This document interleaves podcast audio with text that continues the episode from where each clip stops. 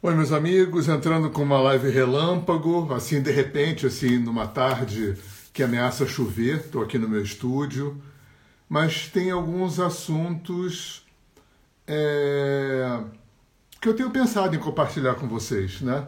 Às vezes eu fico pensando assim, ah, fazer uma live para quê? Se tá tudo no canal de vídeo do YouTube. Mas é, mesmo falando a mesma coisa muitas vezes, é, às vezes a gente traz alguma abordagem nova, né? E até para que eu me ouça falando. Isso é muito importante, eu me lembro. Não sei se era o Jung que falava isso, que eu ensino melhor aquilo que eu mais preciso, que eu mais preciso aprender. Então, muitas vezes dando aula e muitas vezes atendendo no consultório também, eu percebo que eu estou falando para mim. E isso em terapia, quando a gente é cliente de terapia, isso é uma da, da, das dinâmicas de terapia que são sensacionais. É, você poder se ouvir falando. Isso é muito importante.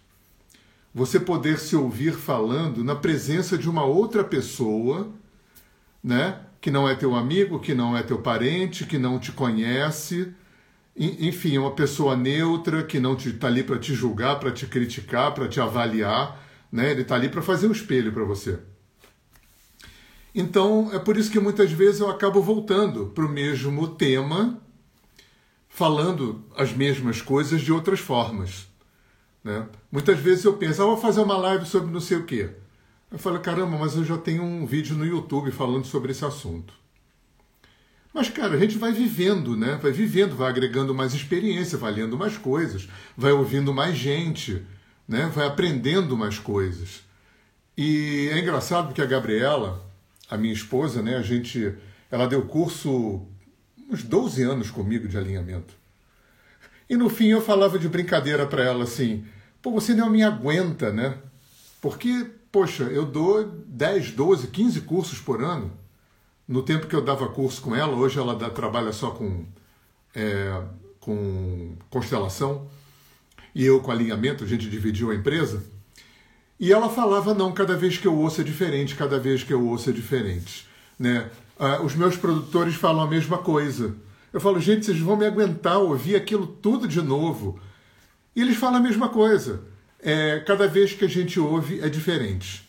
Né? Isso, obviamente, que não é comigo, né? Com mesmo é, pessoas que foram meus, meu, meus professores. Eu tive professores que eu fui assistente, me lembro muito do Paulo Murilo Rosas, que é uma pessoa assim que é uma referência na minha vida. Eu ouvi 500 mil vezes ele contar aquelas histórias, a história dele, a história dele na Índia, o encontro com os mestres dele, mas era sempre diferente. Isso é muito legal, era sempre diferente. E hoje eu queria trazer um tema é, que tem sido um tema meio recorrente Aliás, isso tem sido um, um, um caldo de cultura assim, para eu pensar tema, para trazer para cá. São os temas que acontecem nos atendimentos. É, eu queria lançar aqui um, um, um desafio no ar assim.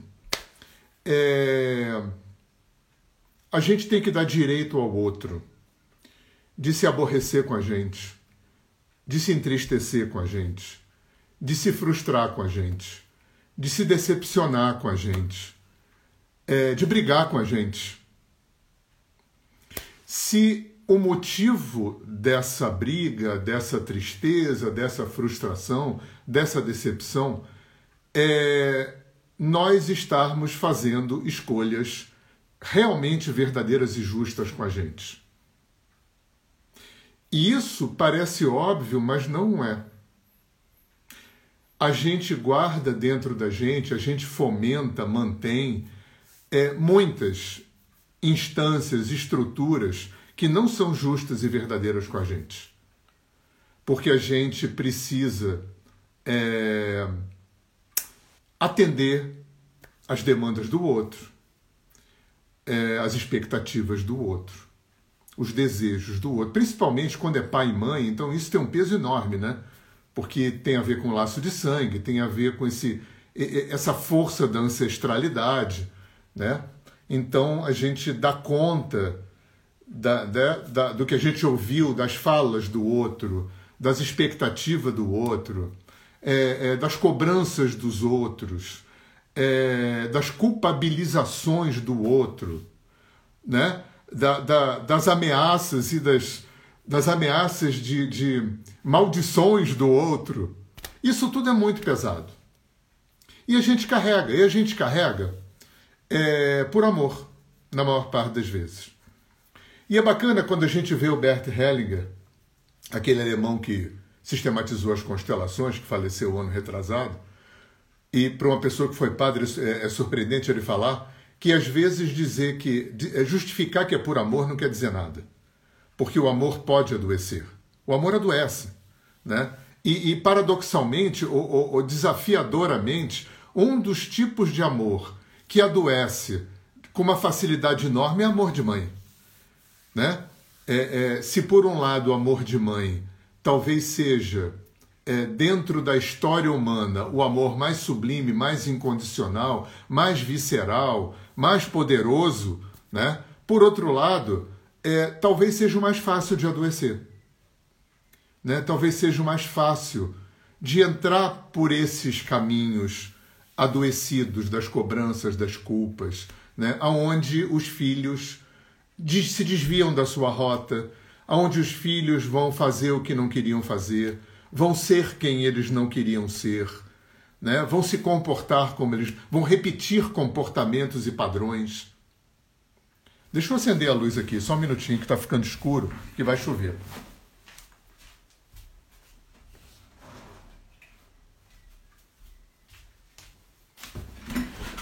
E muitas dessa, dessas coisas, né, dessas repetições, é, de, dessas lealdades, né, acontecem por amor. A maior parte delas acontece por amor. Mas são adoecidas.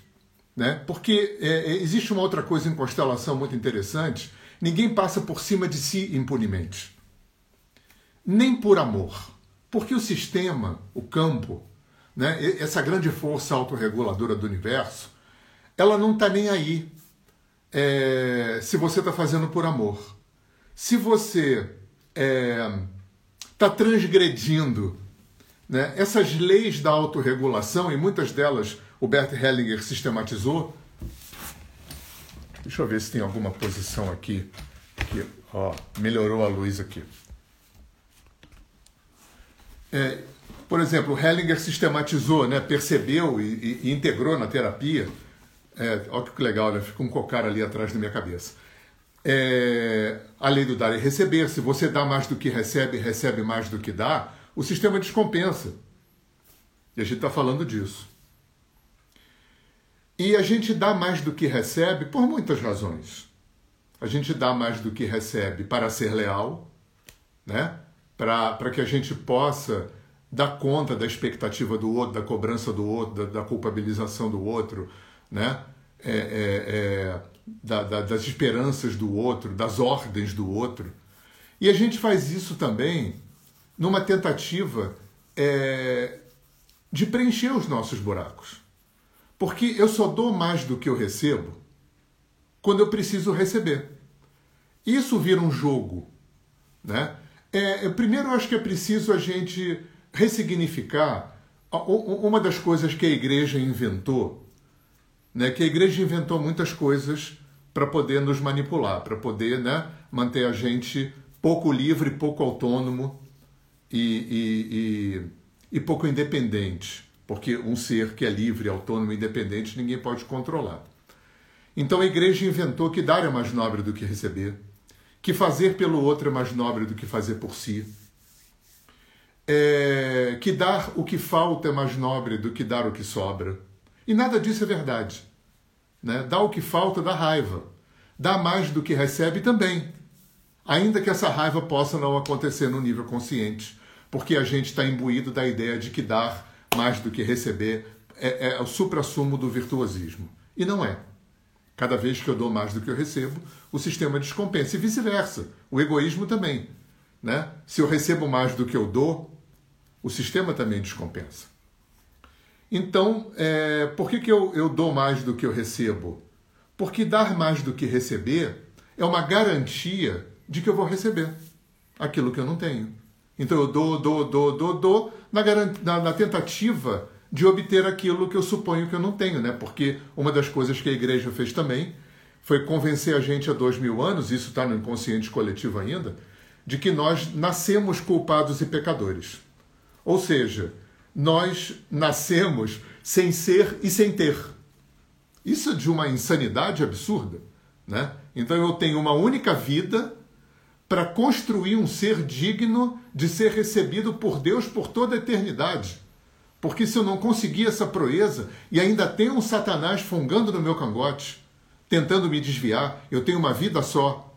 A vida, uma vida só de um ser que nasceu culpado e pecador. Gente, isso é muito insano. Só que isso está no inconsciente coletivo.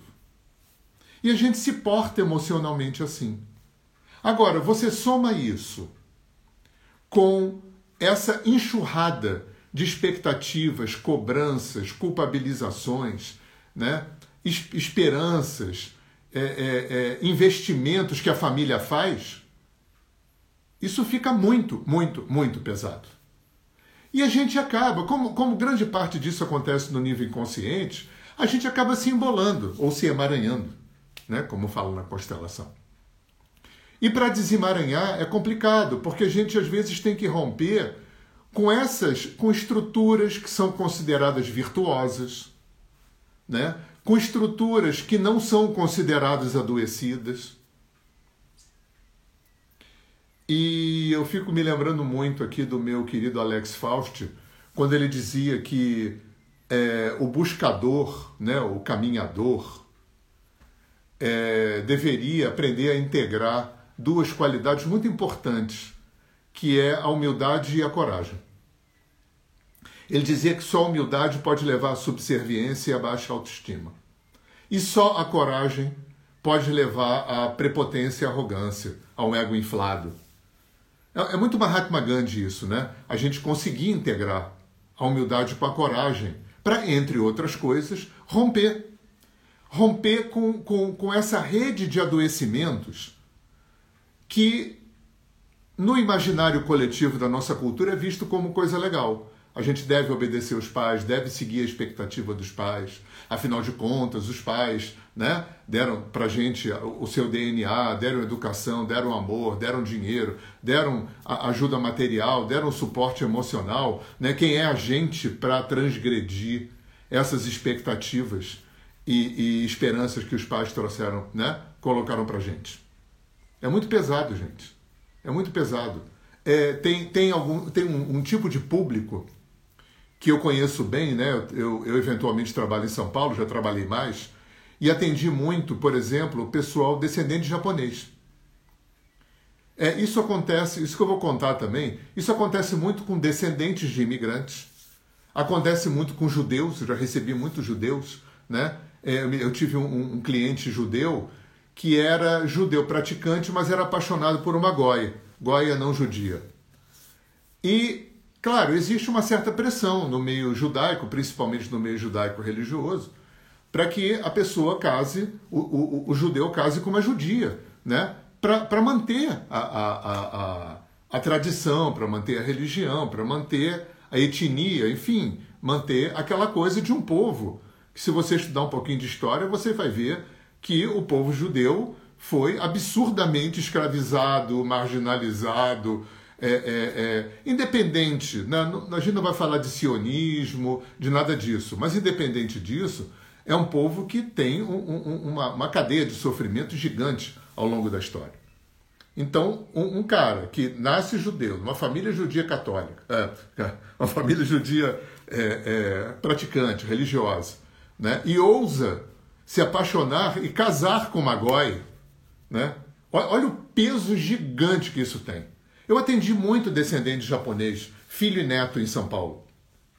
Aí, de repente, aquele cara, né? Os pais, os avós chegam no navio, naquelas condições miseráveis, saindo da sua terra, ou por causa da guerra, ou por causa da dificuldade de trabalho, por causa da fome, né? Isso já é muito pesado. Chega aqui sem falar o idioma, sofrendo preconceito, trabalha, né? Tem uma vida de trabalho. Aí consegue montar uma empresa, montar uma, uma, uma, estrutura, ganhar dinheiro. E aqueles filhos que nascem já não nascem nessa realidade. né? já nascem numa família que tem uma estrutura financeira razoável, né? ou tem uma empresa montada, uma agricultura bem formada, né? e, e vai, vai estudar, vai fazer faculdade. Só que aquele rapaz, aquela moça, é, não quer ser shintoísta nem budista, ou não quer casar com uma Nisei, com uma pessoa também é, é descendente de japonês, ou não quer trabalhar na empresa da família. E isso é enorme. Enorme. Romper com isso é, tem um peso, né, tem, tem um significado muito grande na cabeça deles, porque isso é fomentado de traição, de estar sendo desleal, né? Porque povos como judeus, como japoneses, né, gente que sofreu, que imigrou, que chegou aqui, né, em condições difíceis, que lutou muito, é natural que queira perpetuar a sua religião, o, o, a, o trabalho que foi desenvolvido aqui, né? que as famílias, é, é, é, que os filhos e netos casem entre eles. Isso é absolutamente natural. Mas acontece que isso é uma escravidão. isso é uma escravidão. Né? É natural, mas é uma escravidão. Isso é adoecido. Né? É por amor, é com boa intenção, é bacana. Né? A gente tem que olhar isso multidimensionalmente. É bacana, mas é adoecido. Porque ninguém tem que ser refém de nada. Né? Eu atendi várias pessoas nas últimas semanas com essa história, com histórias parecidas. Né? Porque, sei lá, porque queriam é, seguir uma profissão que era diferente da profissão que os pais esperavam que elas seguissem. É, é, porque elas foram morar longe da família. E a família queria que elas morassem perto. Né? Coisas assim. Isso cria um sentimento de traição, de deslealdade muito grande. E a, o espelho que eu procuro colocar, né, porque terapeuta não é para dar conselho, né, terapeuta não é para dizer o que você tem que fazer. Né? No máximo, a gente fornece material para reflexão. Eu tenho falado isso. Às vezes a gente tem que dar direito ao outro, né? para que nós sejamos livres, autônomos e independentes. Eu acho que isso é, é, é, é o maior patrimônio do ser humano. É ser empoderado de si, não tem como ser feliz, não tem como ser próspero, criativo, potente, se você não construir e fomentar na sua vida liberdade, autonomia e independência. Não tem como. É, pois é, tem alguém falando, é verdade, dou demais para mim, para mãe, mais idosa e irmão.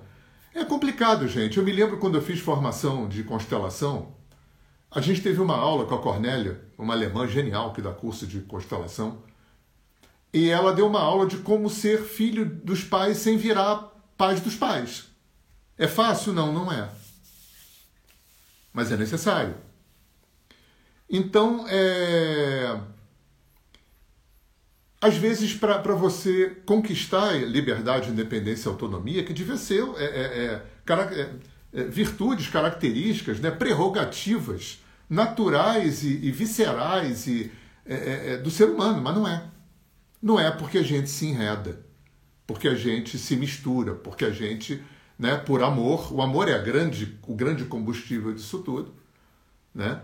E, e se a gente somar a, ao amor inerente às relações familiares, a gente somar um monte de conceitos distorcidos e errados que a igreja inculcou, né, incutiu na nossa cultura, isso dá uma salada horrível. Né? Esses conceitos ajudam muito a adoecer esse processo todo. É, eu sempre falo para as pessoas que é, se, se, se para você alcançar liberdade, independência e autonomia, você tiver que aborrecer pessoas, entristecer pessoas, frustrar pessoas, decepcionar pessoas, se essas pessoas te amam, isso vai passar. As pessoas vão se acostumar. Se elas te amam realmente, elas não vão deixar de amar porque você não seguiu a profissão que elas queriam, porque você não está morando no lugar que elas, que, que elas querem, porque você não casou com quem elas queriam, né? Porque você não é quem elas queriam que você fosse. Se elas deixarem de te amar por causa disso, não era amor. Então, ó, bye, né? Convém não, não estar perto. Até porque é, tem uma coisa que o Hellinger fala também, falava, que é genial para um cara que foi padre. É, o mandamento fala honrar pai e mãe, não fala amar pai e mãe. Ninguém tem que amar pai e mãe. Não é, não é uma obrigação. Né? Você não tem que amar um pai que foi abusador, violento, uma mãe que foi ausente, que foi violenta, abusadora, enfim, é, é, é, é que, que, criou uma, uma, uma, vida adoecida na sua história. Ninguém tem que amar. Né? Não tem uma obrigação de amar, mas tem que honrar. Honrar é não excluir. Né? Honrar é considerar que, no mínimo, e agradecer por isso, te deram material genético. Você queira, você não, é teu pai e tua mãe. É, não tem como zerar isso da tua história. Né? Porque tudo que você excluir, é, você vai em direção de. Você vai repetir. Né? Então não adianta excluir. Né? Ninguém precisa amar. Isso, já, isso só isso já é uma, uma, uma, uma coisa católica né? que é muito pesada. Essa obrigação é como se tivesse que amar incondicionalmente. Não tem amar incondicionalmente né? na minha opinião. É, é, eu falo muito nos meus cursos, né? É, o pessoal enche a boca para falar de amor incondicional, amor incondicional, amor incondicional. Falo, cara, vamos primeiro curar o amor condicional. O amor condicional não tem problema nenhum. Tem nada errado com o amor condicional. Enquanto eu não me curar com os meus, enquanto eu não tiver uma relação saudável, harmônica, equilibrada com os meus pais, com, com, com, com a pessoa que estiver casado comigo, com os meus filhos, com os meus amigos, na minha vida profissional e social, esquece amor incondicional. Isso é abstração. É que se bobear uma abstração que às vezes pode funcionar para você anestesiar, escamotear muita coisa. Né? Fica olhando para o céu, amor incondicional, aquela coisa toda, e o telhado de vidro está lá, todo estilhaçado. Então vamos curar o amor condicional, gente. Isso já é é assunto para uma vida para vidas. Curar o nosso amor condicional. E às vezes curar, isso é muito importante também a gente refletir. Curar não quer dizer final feliz. Curar não quer dizer que a vida é, é, tem que ter uma resultante de fado, conto de fadas, ou que a igreja espera da gente, ou que a cultura espera da gente, fomos felizes para sempre. Não. Às vezes brigamos, não conseguimos nos relacionar e, e nos afastamos, e assim é que conseguimos ser felizes. Olha que legal. Isso abre muita possibilidade. Né? É só a gente entender que o amor pode adoecer. É, é, amor não justifica nada. O amor é, é, é, a coisa mais sublime, mas o amor também adoece. E adoece, às vezes, por caminhos muito enganosos que a própria cultura respalda, chancela e corrobora. Como essa coisa de achar que dar é mais nobre que receber, que fazer uma, pelo outro é mais nobre do que fazer por si, né? É, é, de que de graça é mais bacana do que cobrado. Né? Tudo isso é armadilha. Tudo isso é mentira, não existe. Né? O que existe é, é, é, é o equilíbrio entre dar e receber. Fazer por si mais do que fazer pelo outro desequilibra o sistema. Fazer pelo outro mais do que fazer por si também. Agora, eu primeiro é uma contingência fundamental. Às vezes eu falo isso no curso, o pessoal fala: Poxa, professor, mas está fazendo apologia do egoísmo? Não, egoísmo é só eu. É diferente de eu primeiro. O egoísmo é uma patologia onde você não vê o outro. Né? É uma tentativa torta também de compensar. Baixa autoestima, menos valia, né? Eu quero tudo para mim. E eu só quero tudo para mim porque eu sinto que eu não tenho nada. Aí eu viro egoísta na tentativa de tendo tudo para mim, né? Não olhando para o outro, né? Eu já não tenho nada, como não, não sobra para o outro, né? É, é, é legal olhar para o egoísta com essa compaixão, porque a gente é muito fácil a gente apontar o dedo, né? Para o defeito do outro. Mas tudo isso tem uma razão na dor. A pessoa não é egoísta de sacanagem, porque é mau caráter. A pessoa é egoísta porque está sofrendo. Eu não estou falando de extremo, tá, gente? Eu não estou falando de, de, de, psicopatia, de, né, de psicopata, de psicótico. Eu estou falando de neurótico, de pessoas como nós. Né? As pessoas aqui nesse espectro da maioria do ser humano. A pessoa só é egoísta porque está sofrendo, porque algo, algo ou algos né, aconteceu ou aconteceram na vida dela que ela tem uma autoimagem de alguém que não tem nada. Então ela precisa de tudo para ela. Ela vira egoísta porque não tem espaço para o outro. Porque ela não tem para ela, como é que ela vai dar para o outro? Então eu primeiro não tem nada a ver com isso. Eu primeiro tem a ver com aquela frase de Jesus que todo mundo conhece. A mais famosa. Amar ao próximo é, todo mundo faz coro aí, como a ti mesmo. Jesus era um cara para lá de esperto. Ele podia ter mudado uma palavra. Amar ao próximo mais do que a ti mesmo, ou amar ao próximo antes de ti mesmo, mas ele não falou, porque ele sabia que ninguém pode dar o que não tem. Então constrói primeiro em você. E o que, que você constrói em você? Como é que você se apropria da sua autoestima, da sua mais-valia, do seu poder pessoal, do seu amor próprio, de ter uma boa autoimagem? Liberdade, independência e autonomia. É o meu caminho, sou eu que escolho, segundo as minhas escolhas, né? E essas escolhas, elas nascem, por isso que tem aquela história é, como é importante integrar humildade com coragem né? É, é, eu desconstruí dentro de mim o que não é justo e verdadeiro. E eu carrego dentro de mim um monte de estruturas. O desafiador disso é que muitas dessas estruturas são inconscientes. Muitas delas já vêm de vidas passadas, muitas delas são adquiridas é, é, numa infância é, é que eu ainda não tenho muita, muita é, uma cognição muito sofisticada, que eu não sei ler as entrelinhas, não sei perceber subjetividades e circunstâncias. Né? Eu recebo as coisas do meu pai da vida como se fosse pessoal. E tudo isso é muito complicado na vida de uma pessoa, né? porque a psicologia sabe que a gente estrutura a, a, a, os alicerces emocionais sobre os quais a gente vai edificar a nossa vida, a gente constrói isso na primeira década de vida. Isso é uma loucura. Não sei por que quem quer que seja Deus fez assim. Mas é assim, numa fase em que uma pessoa não tem background de vida, não tem vivência, não tem know-how, né? não tem nem um cérebro com as sinapses totalmente estruturadas, ligadas. Né? Não, não, não, não tem é, é, cognição para perceber sutilezas, circunstâncias, subjetividades, mas é, mas é assim. É, é, é uma, é uma das, da, da, das, dos desafios é, é, maior que, maiores que a gente tem.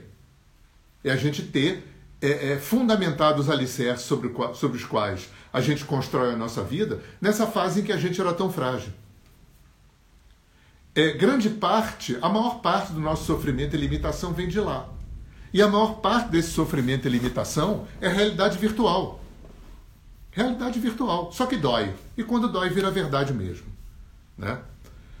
Então, nesse processo de se reconstruir, né, onde a gente tem que ressignificar muita coisa e tem que se apropriar, né, eu, eu, eu volto para aquela, aquela premissa de que a gente tem que se, se, se reapropriar da nossa autoestima, da nossa mais-valia, do nosso poder pessoal, né? É, é, é desconstruir uma autoimagem ruim que a gente vem construindo ao longo do tempo, é, é encher o nosso caldeirão de amor próprio, para mim, tudo isso passa também, entre outras tantas coisas, né? É, mas eu acho que eu queria focar nisso. É, o que, que não é verdadeiro e justo dentro de você? O que, que você mantém, né? Ou, ou por crença religiosa, ou por crença é, é, é, é cultural. O que, que você mantém dentro de você que não é verdadeiro e justo? E aí vai o começo do nosso papo. Às vezes a gente tem que dar direito ao outro de se frustrar, se decepcionar, se entristecer, se chatear, brigar com a gente. Se isso for o preço da gente reconquistar a nossa liberdade, independência e autonomia. Às vezes, gente, a gente tem que ligar, vou falar aqui, né? Para mim isso é um mantra, tem que ligar um foda-se. Não é um foda-se agressivo, como quem diz dane-se. É um foda-se. É no sentido de devolver para o outro o que é do outro.